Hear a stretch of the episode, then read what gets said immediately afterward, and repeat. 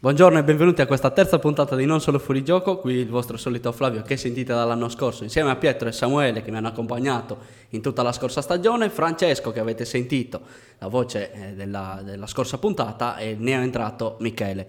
Dall'altra parte vediamo il capo di redazione Zinello che esprimerà le sue opinioni soprattutto sui sorteggi della Champions e il nostro Mario che molto probabilmente avrà qualcosa da dire su questa Juventus.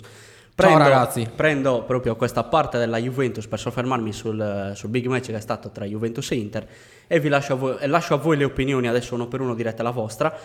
Eh, francamente devo dire che è un match che non mi è piaciuto per niente, non è stato divertente forse qualche squillo da parte dei singoli che eh, molto probabilmente analizzerete voi adesso e direi di lasciare la parola a Samuele per vedere eh, cosa, ne, cosa, ne, pensi di questo match, cosa è, cosa è, stato diciamo per te. Sì, io al tuo stesso modo ho visto un derby d'Italia particolarmente spento, una partita che in teoria dovrebbe regalare diverse emozioni, non è stata molto propensa a tali.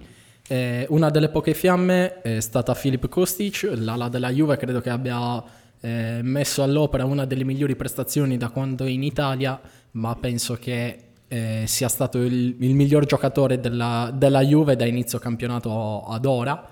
Eh, pochi altri squilli, forse Milik, eh, un Vlaovic che sta rendendo secondo me al di sotto delle aspettative. Però è complice l'infortunio di Vlaovic. Complice cioè, l'infortunio, eh, assolutamente. Non scordiamoci, non scordiamoci Le... che ha a che fare con una pubalgia, non è semplice. Quando, quando è stato in campo però penso che comunque non abbia, non abbia magari penalizzato anche dal gioco di, di Allegri, Ma però non, non ha fatto non sono, quello che secondo me doveva fare. Non sono proprio d'accordo su, su Vlaovic, infatti vorrei lasciare la parola a Pietro e poi sentirei Mario. Voi cosa ne pensate di questa opinione, diciamo? Anch'io non sono d'accordo con Samuele perché comunque eh, Vlaovic è il, il capocannoniere della Juve, è in classifica cannonieri è terzo, dietro a un Osimen che è in un periodo di forma straordinario. Comunque, eh, tornando alla, alla, partita, a mio modo di vedere, un primo tempo, oh, un primo tempo oh, brutto sia eh, da tutte e due le squadre, dove l'Inter è stata sprecona eh, al massimo. E una Juve che, che, ha saputo difendersi bene e ha avuto anche una, qualche acuto di fortuna. Un secondo tempo invece dove, a mio modo di vedere, l'Inter, l'Inter non ha visto palla, eh, dove ha avuto l'unica occasione dove Lautaro ha tirato una, ha tirato una mozzarella in bocca a Scesni. E per il resto oh, c'è stata, c'è stata la, la, Juve che ha, che ha, saputo sfruttare gli spazi lasciati dall'Inter e, delle, e le difficoltà che palesava la, la squadra di Inzaghi. Eh, Mario, Mario, ti è piaciuta questa Juve? Allora, sì, sono d'accordo con Pietro. Il primo tempo molto brutto, secondo me, da parte di entrambe le squadre, anche se l'Inter ha creato di più. Diciamo che è stato un primo tempo dove le squadre si sono un po' studiate, è stato molto tattico il primo tempo. L'Inter ha, sbagliato due grosse occasioni con Lautaro e con Dumfries, che secondo me erano due azioni da concretizzare assolutamente. Assolutamente, sono e quelle lì sicuramente avrebbero cambiato la partita se fossero state concretizzate. Quello poco ma sicuro. La Juve è... sicuramente ha approfittato anche di questa cosa, secondo me. Il primo tempo finito 0-0, un attimino per riordinare le idee e poi soprattutto al secondo tempo sono stati sfruttati molto gli spazi. Kosic, eh, migliore prestazione da quando è arrivato in Italia. Sì. Io ho sentito tanti commenti, diciamo... Eh, commenti dove lui è stato molto criticato. Sono stato, me... Guarda, sono stato il primo io a criticare certo. Eh, proprio... Sicuramente eh, c'è da dire che aveva un attimino di bisogno di, ad- di, adattarsi anche al campionato italiano che non è semplice sì, secondo me. Sì, ha sì. fatto un salto dalla Bundesliga alla Serie A che è molto più difficile. Okay. E finalmente l'abbiamo visto propositivo come piacerebbe a me, molto più offensivo che punta l'uomo, eh, va sulla fascia e fa, sa, cioè, va a fare quello che sa fare meglio, ovvero crossare diciamo. Oddio, è, è una Juve che è comunque sempre lunatica eh, perché l'hai vista con l'Empoli, poi l'hai vista in altre partite, l'hai vista in Champions, l'hai vista in certo, mille certo. modi e non sai mai cosa aspettarti da lei. Però va allora, così così, va bene così. Va bene Mario. Allora, eh, Francesco e poi Michele, ultime considerazioni? Avete qualcosa da dire? Ma eh, secondo me è una Juve che è risultata un pochettino migliore rispetto alle ultime uscite, quello poco ma sicuro. Un Inter che ha fatto non uno ma ben due passi indietro rispetto alle partite per esempio di Champions, dove comunque aveva mostrato un minimo di gioco, adesso si è ritrovato a riprendere tutto quanto da capo. Comunque io credo che mh, tutte e due le squadre hanno qualcosa da fare, dovranno intervenire subito dopo il mondiale nel mercato per cercare quell'uomo in più che magari dalla panchina può darti qualcosa in più, però ricordiamoci che la Juve eh, sta recuperando adesso Chiesa, che è rientrato, Ok, sì, è vero, è rientrato adesso. Sta recuperando Di Maria, bisogna vedere come arriverà dopo il mondiale perché è un giocatore abbastanza fragile. Eh. È senza Pogba. Tanti giocatori senza Che è stata la rampa di lancio, centrocampo. sono state, eh, que- questi infortuni poi alla fine sono stati la rampa di lancio per i vari Miretti Sì, e vero, i Fagioli, Fagioli, perché Miretti, secondo me con quelli in campo non vedevano, cioè non vedevano veramente Vero, la- vero, vero. eh, non, non entravano mai l'ha poi mai in detto, eh. campo lì. Ehm, sì, sono, sono d'accordo con quello che stai dicendo. Poi hai altro Francesco oppure lasciamo la parola a, Mi- a Eh, Michele? Ma io, io sostanzialmente da dire ho poco, avete anticipato tutto quello che volevo dire, comunque è una Juventus ancora in fase di rodaggio, anche se il campionato è ben che iniziato, ormai ci troviamo alla tredicesima, quattordicesima giornata. Eh, l'unica, una delle poche note positive della Juventus sono i giovani, giovani che hanno sfruttato le possibilità che gli sono state fornite da, da Allegri. Mm, Vediamo Fagioli contro, contro il Lecce, un gran gol dalla distanza. Beh, migliore in campo con il. Paris Saint-Germain. Migliore in campo col Paris Saint Germain e poi il, la resa dei conti contro, contro l'Inter ha chiuso praticamente la partita con un bel gol all'84esimo su assist per l'appunto di Kostic e poi c'è da dire che su questa partita c'è stata una legge ed è quella del gol sbagliato gol subito, la legge Vero, del calcio. verissimo, verissimo. L'Inter si è mangiata un sacco di occasioni sotto, sotto porta, occasioni concrete e Rabiot ha saputo punire anche col piede debole. Assolutamente. E al- invece di parlare di... Vai in piano. Scusa l'interruzione. Vai tranquillo, Pia, non ti volevo- preoccupare. Volevo, volevo porre l'accento come, con l'assist di Michele su- sulla prestazione di Rabiot che, che da, da tempo sta prendendo per mano il centrocampo della Juve e, e sta, sta facendo la differenza. Quello che ci si aspettava eh, è quello che ci si aspetta da un, da un giocatore del suo stipendio e della sua carriera. Comunque Deve ancora dimostrare tanto. Eh. sì, che debba dimostrare tanto, come deve dimostrare tanto tutto il resto della squadra della Juve, eh, è, è giusto, è, una cosa, è un'affermazione verissima. Ciò non toglie che comunque eh, nel buio eh, una luce nel centrocampo do- della Juve è Rabiot, a mio modo di vedere. Ok, ok, io non sono molto d'accordo con, con l'opinione, ma mm, mi sono già espresso l'anno scorso su questo. Da gol sbagliato a gol subito, eh, a impostazione sbagliata e gol subito, cosa ha combinato per la seconda volta in un derby Bagnets? Michele?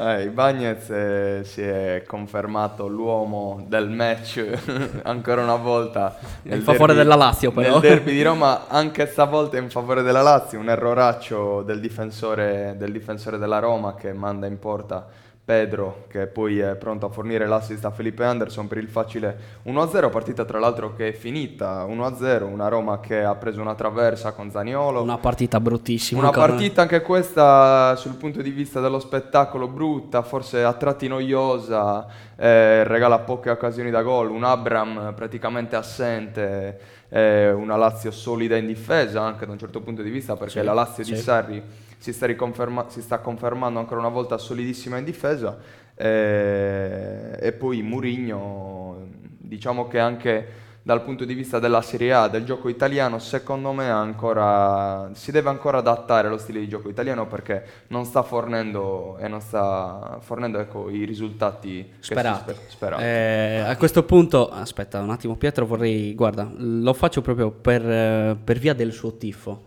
Chiamo in casa qui il lupacchiotto che abbiamo qua in mezzo al nostro gruppo, Andrea Zinillo, come, come l'hai presa?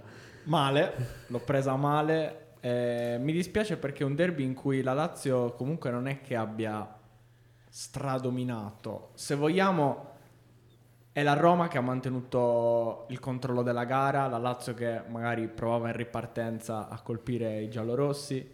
Piccola parentesi per Pedro che ogni volta che gioca contro la Roma è avvelenato Sì, veramente. è vero? Sempre. Come vi dicevo scorsa settimana quando ne parlavamo in redazione, era una settimana che avrebbe detto tanto sulla stagione della Roma. Roma che è passata come seconda nei gironi di Europa League. Roma che vincendo il derby avrebbe potuto veramente pensare di chiudere il 2022 tra le prime tre. Così non è stato.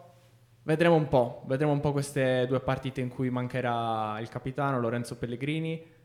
Secondo me la Roma ha un tremendo bisogno di recuperare Dybala Sì, perché Dybala è veramente il giocatore che assieme a Pellegrini può accendere questa squadra e secondo me un grande acquisto per gennaio sarà anche Wijnaldum? Wijnaldum, Ok. ma, e qua aprirei magari anche un dibattito, sto vedendo veramente un Abram in grande difficoltà. Molta, molta, molta difficoltà. Eh, Eh, guarda, io c'ho Pietro che è caldo qui, che per vorrebbe chiu- fare un commento non proprio bello, molto probabilmente su Abram. Lo so già, lo so già, non c'è neanche il bisogno che io lo guardi, lo Per- vedo, cioè lo sento che lui vuole intervenire. Eh, ragazzi, io non, non- cioè, potete dire quello che volete. Io, io mi sono esposto, ho dato la mia opinione impopolare e, e secondo me Abram è, è forte solo se, se leggi il Corriere dello Sport, nel senso, voglio dire, eh, è- è- cioè, anche l'an- l'anno scorso ha mascherato partite dove, dove, faceva, dove passava la- il tempo a inseguire la palla o faceva agganci, agganci per gli avversari e quant'altro e sbagliava tecnicamente, tantissimo tecnicamente con, con con i 17 gol che ha, che ha fatto. Nel senso, io oh, lo considero un giocatore eh, mediocre. Eh, poi quest'anno oh, non sta neanche eh, sopperendo alle sue mancanze tecniche coi gol. E quindi io non so più, non, non lo posso più giustificare seco- per me, per quello che mi riguarda. Eh, non sono molto d'accordo io, Mm, anzi proprio per niente. Eh, Zinello qui lo sa, lo sa Samuele. Io eh, ho mm, diciamo un debole per Abram, mi piace un sacco.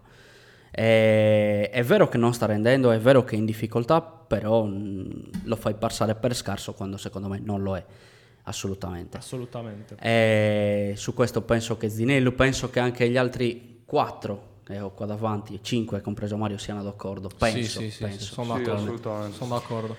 Chiudiamo questa parentesi qua e adesso andiamo ad analizzare un'altra parentesi non proprio bella. Eh, Lasciamo perdere un attimo il Napoli. Tra No, l'altro, no. Fla, Dimmi, dimmi. Voglio insomma eh, commentare una notizia che ieri mi ha colpito. Ok. Volpato che Ha rifiutato, la, ha rifiutato nel- la, la convocazione ha per aspettare l'Italia. La convocazione dell'Australia Per aspettare per, l'Italia. eh, per il Qatar. Vediamo, vediamo se è una scelta che, che verrà ripagata. Eh, dicevo, chiudiamo la parentesi, la parentesi Roma e abbiamo un'altra, bella e brutta. Lascio la parola a Francesco e poi a Samuele, quindi prima un imparziale e poi uno che è stato colpito direttamente, questo Milan. Prima un grande Giroud che decide una partita un po' così con lo Spezia e poi uno 0-0 con una Cremonese che ieri ha chiuso tutto con, con una strepitosa eh, prestazione di carne secchi. Vai Francia. Ma guarda, il discorso che faccio sul Milan è molto semplice e si assomiglia molto a quello che, ho fatto sull'Inter. Una squadra che in Champions sta dando tante idee e che in campionato ha già fallito due partite su tre. Ha eh, perso a Torino 2-1, ha vinto, eh, non dico immeritatamente, però comunque forse era più giusto un pareggio con lo Spezia, secondo me. A Cremona eh, finisce 0-0, io dico che un Milan che senza Leao, senza Teo Hernandez fa fatica a avere proprio diciamo, mh, proposte offensive. Senza in più Giroud che comunque in un modellato te l'ha risolta. Con lo Spezia te l'ha risolta lui, ha fatto una giocata lui, se no quella partita non, non finiva 1-1, perché Assolutamente. finiva 1-1. In questo momento è una squadra opaca, senza idee, che puntava tanto su un giocatore che è De Cateler, che secondo Ieri me- molto al di ieri- sotto delle aspettative. Ieri molto- pessimo. Forse posso dirlo? Peggiore in campo? Sì, Possiamo dirlo? peggiore in campo. Francamente. Poi allo stesso tempo eh, hai puntato su un'altra punta che è Origi, che veramente non sta facendo niente, che non sta facendo letteralmente niente. A me è un No. giocatore che a me personalmente non piace. Non piace proprio per niente. È un giocatore che in questo momento non sta dando niente alla, alla squadra Pienamente d'accordo, scusate. perché mh, a me mi ricorda tanto, è come Pellegrini dell'anno scorso al Milan, non so se ve lo ricordate. Eh. È un giocatore Poverino. che si non trova sta lì- dando niente in questo momento. Cerchiamo- Di per sé non sta dando niente. Sì. Ha fatto un gol su una partita che è finita, se non sbaglio, 4-1. Quindi un gol ininfluente. Su una partita che era poi un golasso. Però è pur, pur sempre una influente. bomba Io da dico 30 così. metri, Tu, ragazzi. Samuel? Allora, io scusate, cerco di non sbilanciarmi troppo e di farla anche breve perché, esatto, perché se no finiamo domani mattina. Allora, non voglio più sentirti dire, Francesco, che ci dovesse essere il pareggio con lo Spezia perché Eh, infatti no. non è vero perché È- è eh, Dragoschi è stato letteralmente preso a ma, pallonate. ma come carni secchi ieri Sì, sera. sì, sì, allora, personalmente, con tutto il rispetto che posso avere per la Cremonese, ieri ho visto una squadra 8 undicesimi dietro la linea del pallone che giocava molto sulle ripartenze, ma come è giusto che sia, perché sulla carta la rosa del Milan è ben più superiore di quella della Cremonese, è una squadra che comunque eh, che sta lottando per retrocedere difficilmente va a viso aperto con una squadra molto più forte, che comunque, per carità, è la Cremonese, la sua partita l'ha giocata, ma come mh, le, gio- eh, le gioca tutte, forse tra le neopromosse è quella che ha il miglior calcio, secondo me. Sì, è vero. È un Eh, po' so- diciamo, non è stata una piccola. Esatto, non premiato per niente. Parentesi, scusa, apro Vai. due parentesi, le chiudo Ah, no, subito. fai- fammi questa piccola parentesi, mi, fa- mi fate tutti una parentesi sul Napoli, mi dite una parentesi sul Sì. Napoli, poi carrellata su quello che è stata, eh, su quello che sono stati, eh, diciamo, i risultati di, di non di Champions, diciamo, eh, i, i sorteggi di Champions League con eventuali pronostici. E chiudiamo la parentesi calcio, andiamo sugli altri sport. Ok, vai Sam. Allora, apro la piccola parentesi personale, De Ketelari Orighi. Allora, De Ketelare eh, credo sia fortemente penalizzato dalle pressioni che può avere per il prezzo eh, per cui è stato pagato. Apro questa piccola parentesi su De Ketelare Orighi. De Ketelare paga eh, come pressione il prezzo per cui è stato pagato, eh, le enormi aspettative che ci sono su di lui da quando è arrivato, ma come sono stati aspettati Tonali, Leao, Calulu, va eh, necessariamente aspettato anche De Ketelare perché io sono abbastanza sicuro che abbia talento, non è l'ultimo scemo arrivato a Milanello. Parentesi Orighi, non è mai stato un goleador ma è un ottimo gregario in attacco, è un giocatore di movimento, non è una prima punta fissa come può essere Giroud o come può essere Ibrahimovic che ti butta la palla dentro, che magari ti fa la giocata, ma è un giocatore molto veloce che attacca la profondità che ti può fare diversi assist. assist.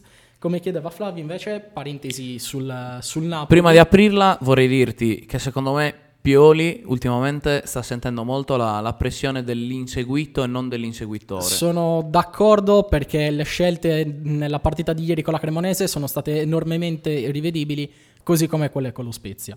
Comunque, parentesi Napoli, eh, vi dico subito che secondo me, mh, ricollegandomi al discorso precedente, non è il Milan che sta facendo peggio dello scorso anno, perché rispetto allo scorso anno ha solamente due punti in meno, ma sta overperformando il Napoli.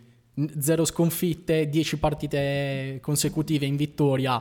Eh, Kvaratskhelia che è stato un boom improvviso, credo che nessuno se lo aspettasse. eh, Tranne Pietro. tranne Pietro. Ehm, Vabbè.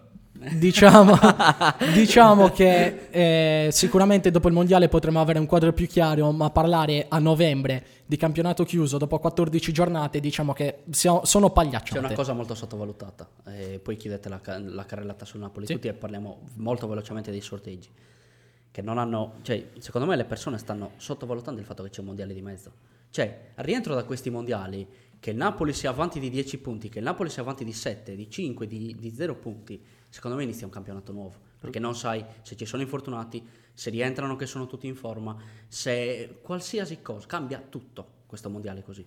Quindi è vero che il Napoli sta approfittando di questa situazione, non perde, f- fa più punti possibile anche eventualmente quando arriverà una crisi, però eh, poi è da, vadu- da valutare una volta finito il mondiale. France, vai tu.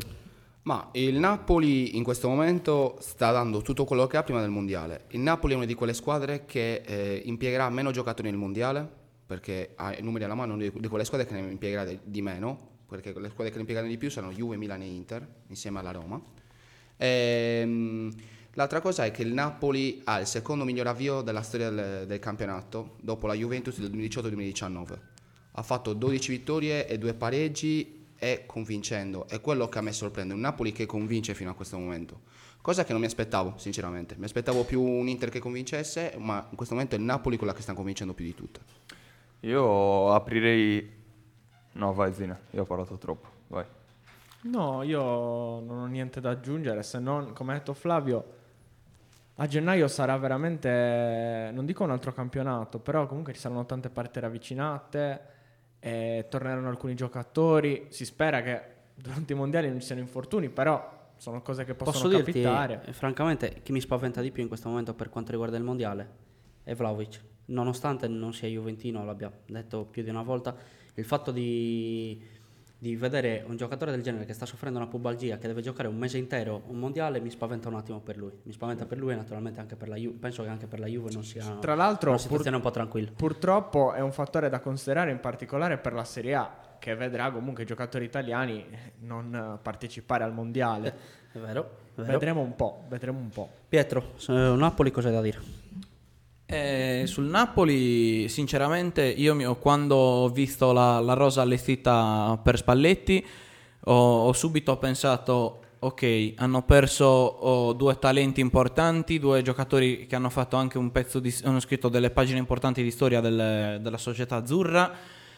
E poi mi sono detto: no, ragazzi, il, il Napoli quando, ha, ha- quando perde i propri talenti maggiori li sostituisce sempre degnamente. E così è stato perché Insigne eh, non viene sicuramente rimpianto, anzi, molta gente se lo sta anche dimenticando sulle- su- grazie alle giocate di Kvaratskhelia. Eh, Kim non sta facendo per nulla rimpiangere Koulibaly, anzi. Eh, E quindi io ho detto che il Napoli sarebbe stato competitivo dall'inizio dell'anno, perché comunque era una squadra, è una squadra importante che ha mantenuto una certa ossatura. Eh, e Osimen, eh, lasciato in pace dagli infortuni, sta finalmente esplodendo, sta, sta anche sbagliando meno tecnicamente, secondo me. E, e niente, quel Napoli adesso si merita pienamente la classifica che ha. Ultimissima parentesi Vai, sul Napoli vai. da parte mia. eh, la prima è che. Molto veloce, eh. Sì, sì, velocissimo perché Pietro eh, dice aver scoperto Kvaratskhelia solo perché l'ha preso al fantacalcio. innanzitutto. Non è vero, l'ho, l'ho- l'ho scoperto quando lo voleva prendere la Juve a gennaio. Pietro è l'attuale fa. procuratore di Kvaratskhelia. E poi c'è da dire che questo Napoli o è la stagione giusta oppure Spalletti è l'uomo giusto al momento giusto perché se non gioca qualcuno viene rimpiazzato da qualcun altro di degnissimo. Vediamo Kvaratskhelia non gioca, gioca Elmas e segna. Quindi è... Centrocampo manca Zambaguis e c'è Ndombele che finalmente dopo diversi anni Ndombele è un Non giocatore... ha giocato Osimen, ha segnato Simeone, ora Spadori. Spadori, Esatto, sì. Juan siamo Jesus, eh. ragazzi, che sta facendo... Ma, eh, guarda, Juan Jesus, non quando non giocava all'Inter, non tocchiamo per, preso per- per favore, non tocchiamo questo argomento. E poi è stato, scoperto, è stato scoperto Kim, eh, Eh, giunto si lì sta affermando un Koulibaly degno di nota. Ok, giunto lì diciamo ha azzeccato tutto. Eh, Zinello, Zinello, dai, commento su questi sorteggi, sei felice? Ma per la Roma, insomma, poteva andare meglio come poteva andare peggio, perché comunque il Salisburgo è una squadra, secondo me, talentuosa e che potrà presentare, insomma, parecchie difficoltà. Io direi di commentare al volo i sorteggi, rapido giro per ogni parte dei Champions. Quindi, partendo da Mario, Rapido, rapido. Allora, Mario, vai, anzi, vai Mario. Allora, diciamo che eh, alle squadre italiane è andata abbastanza bene, secondo me. Eh, diciamo che sono tutti eh, avversari abbordabili, secondo me. Eh, il Napoli ha beccato l'Intrac, che secondo me è un avversario molto abbordabile sulla carta, però bisogna ricordare che le partite di Champions non sono mai scontate, quindi bisogna comunque sempre stare molto concentrati in questa partita.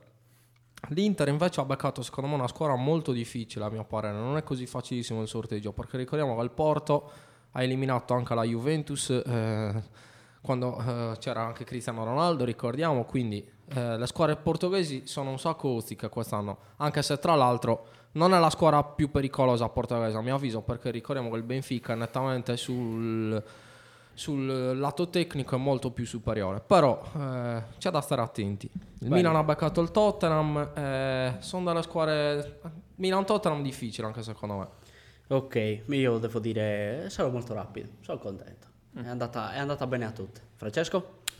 Sì, è andato abbastanza bene. Il Milan poteva pescare di peggio, l'Inter poteva pescare di peggio perché sono finiti tutti e due seconde. In un girone che dovevano finire seconde, perché dovevano finire seconde. Il Napoli è andato abbastanza, abbastanza bene. L'Eintracht è forte, sì, però è quinta in Germania. Napoli bisogna vedere come arriverà dopo il mondiale. Torniamo sempre a quel discorso. esatto esatto?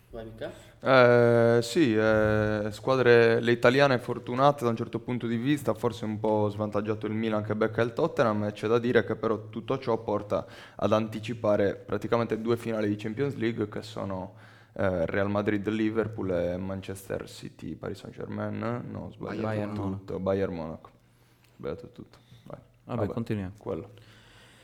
Eh, io invece credo che il Milan avrà vita molto molto dura perché comunque il Tottenham eh, non va mai sottovalutato oh, e come si chiama L- anche l'Inter col Porto mentre il Napoli secondo me potrebbe fare per la prima volta nella sua storia i quarti di finale tra l'altro in Europa League, Barcellona-Manchester United, Cristiano che torna a Barcellona, anche lì molto probabilmente una finale anticipata. Beh, Oh, posso- Bisogna vedere se gioca. Eh. Posso dire comunque, eh, posso dire comunque eh, passando il, il francesismo, che eh, la Juve ha avuto culo, oggettivamente parlando, perché ha beccato una squadra che in un periodo di forma pessimo.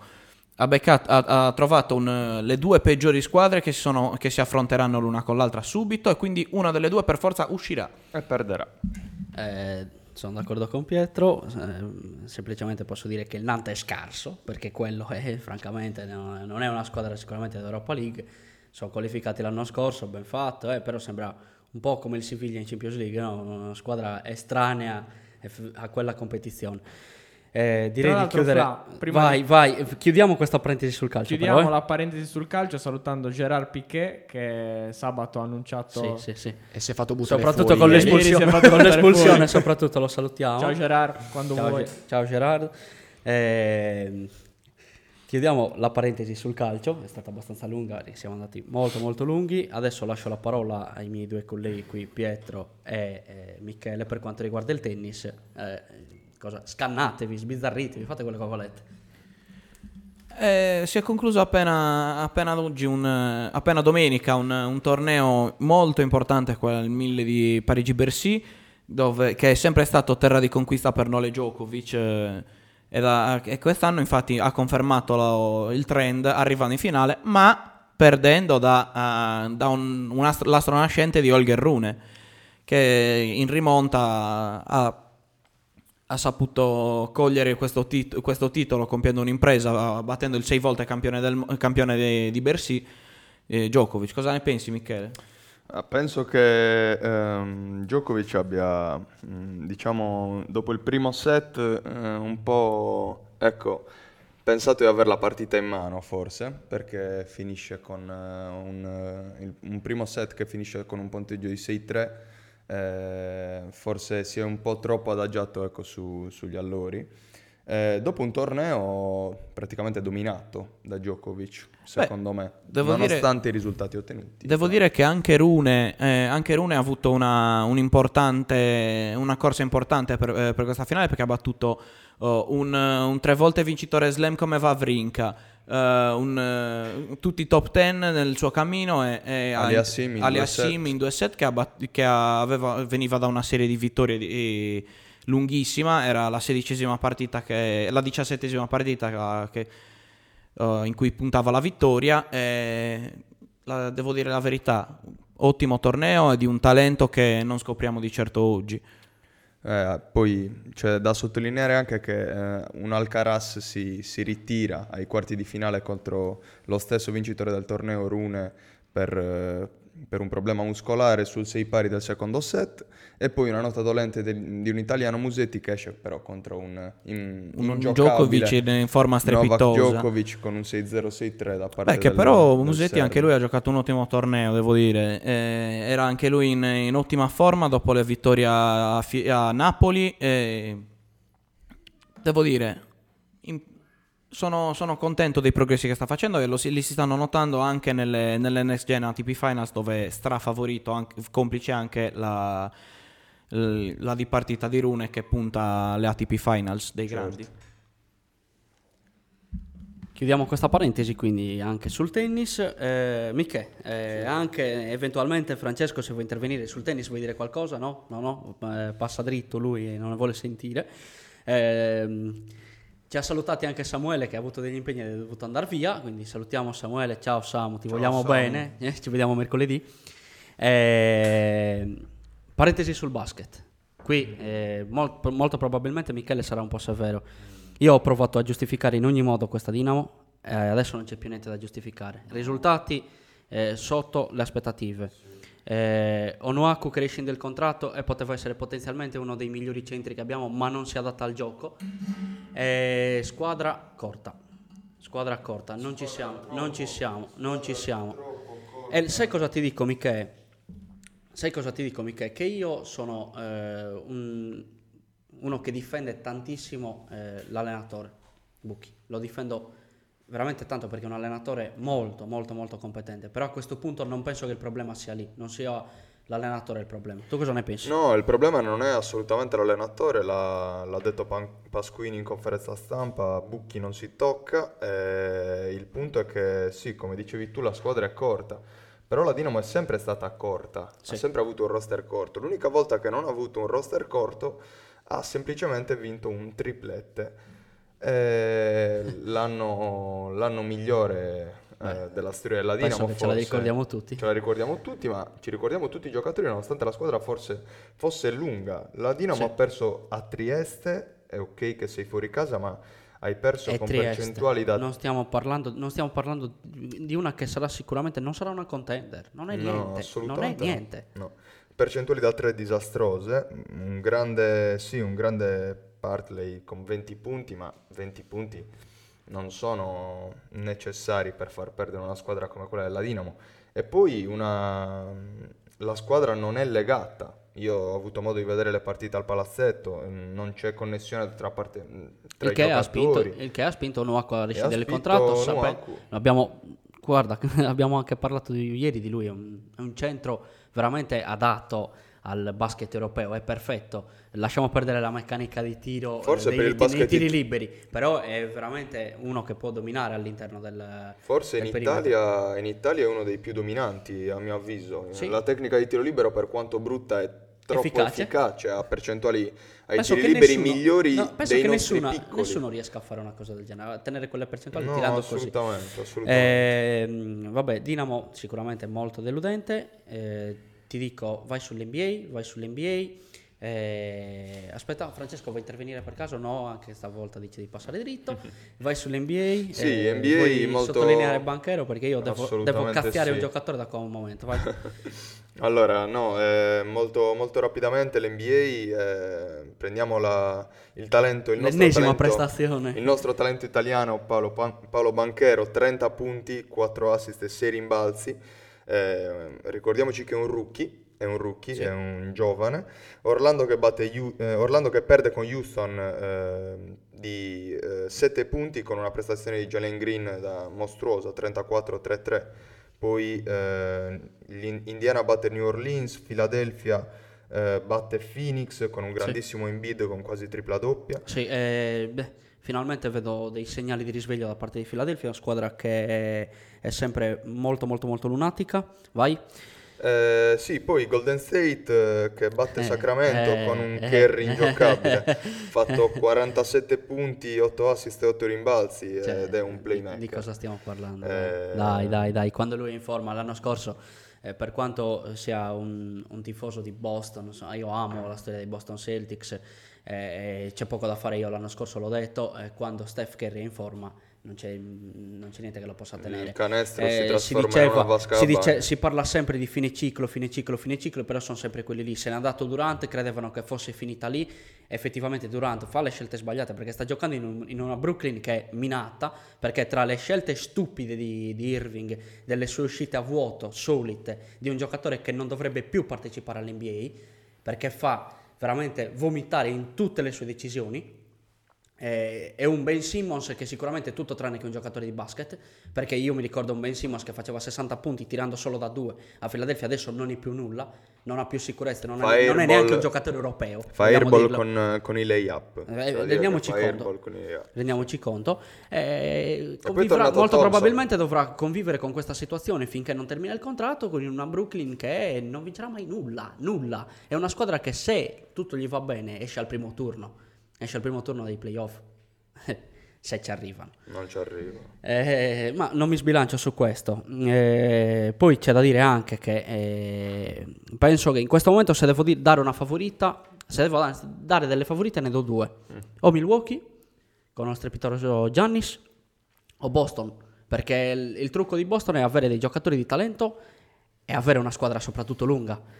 Tu cosa ne pensi, Mica? Eh, non sottovalutiamo sempre Golden State perché se in Ma forma assolutamente no, non sto sarebbe mettendo- capace non sto- di rivincere il titolo perché ricordiamoci che è tornato Clay Thompson. Non sto, non sto sottovalutando quello, non li sottovaluto, però effettivamente penso che eh, con una Milwaukee così nessuno abbia troppe speranze. C'è perché- anche una Miami molto sottovalutata, Molto. molto molto sottovalutata. eh, Miami diciamo è troppo, troppo, troppo dipendente da Spoelstra, cioè le scelte di Spoelstra eh, passano sempre prima di tutto, però è una squadra molto forte difensivamente che eh, è il trucco diciamo per vincere in NBA e potenzialmente potrebbe essere una bella sorpresa.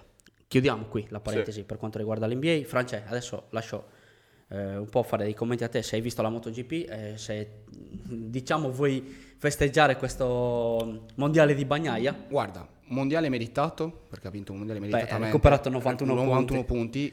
quindi una vittoria record perché 91 punti da recuperare su un quartararo che era, comunque eh, risultava in forma fino a quel momento, perché guadagnare 90 punti- 91 punti di vantaggio non era poco. Eh, con una moto che è completamente crollata, sembra che non avessero portati nessun pacchetto di aggiornamento sulla Yamaha.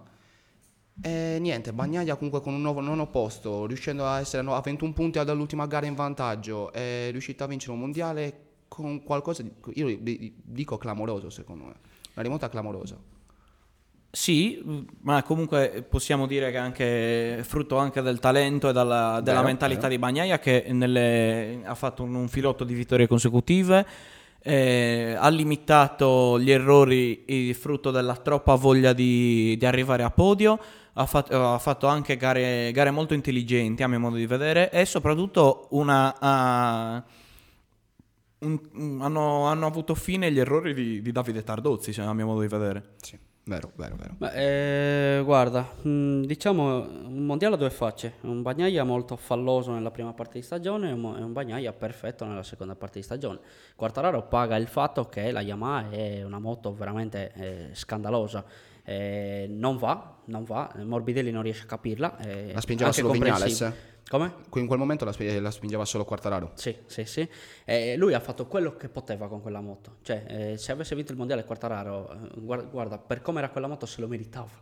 Perché ha fatto veramente l'impossibile con quella moto.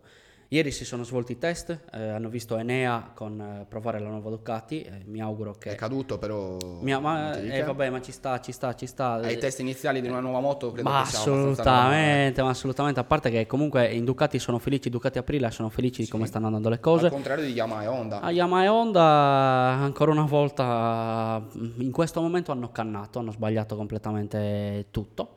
Non capisco il perché non prendano spunto proprio dalle, dalle Aprilia, dalle Ducati. Le Ducati che un tempo, cioè eh, l'ultimo mondiale Ducati è stato nel 2007 da parte di Casey Stoner con una moto inguidabile, Inguidabile, inguidabile. Stoner lì ha fatto, eh, forse quel mondiale ne vale buoni buoni 4, buoni buoni. Sì, sì, vero, vero. Ha fatto l'impossibile con quella moto. Adesso, incredibilmente, è la Ducati che si guida facilmente e tutte le altre che non stanno. Sono- non riescono a essere guidati. Esatto, esatto, esatto. Niente, mondiale meritato. Mondiale meritato. Sarebbe stato meritato da una parte e dall'altra.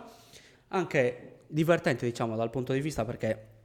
eh, rimonte del genere eh, non si vedevano da tanto tempo, Eh, anzi, forse è la più grande. Forse la più grande rimonta, non si vedeva dal, da un, dai un tempi di Wayne Rainey. sì. Dai tempi di Wayne Rainey. Eh, se non sbaglio, Rainey ne aveva recuperati 65, anche qui Ma parliamo 91, di 91, eh, eh, c'è una bella differenza.